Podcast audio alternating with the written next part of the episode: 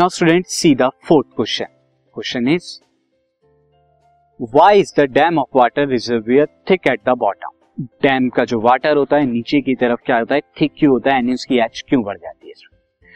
Student it is due to the pressure of the water, क्योंकि dam में water का जो प्रेशर नीचे की तरफ लगता है, नीचे की तरफ लगने के जो डेप्थ हो जाती है वो इंक्रीज होती जाती है, तो इसीलिए उसकी थिकनेस बढ़ जाती है. This podcast is brought to you by Hubhopper and Shiksha Abhiyan. अगर आपको ये पॉडकास्ट पसंद आया तो प्लीज़ लाइक, शेयर और सब्सक्राइब करें और वीडियो क्लासेस के लिए शिक्षा अभियान के यूट्यूब चैनल पर जाएं.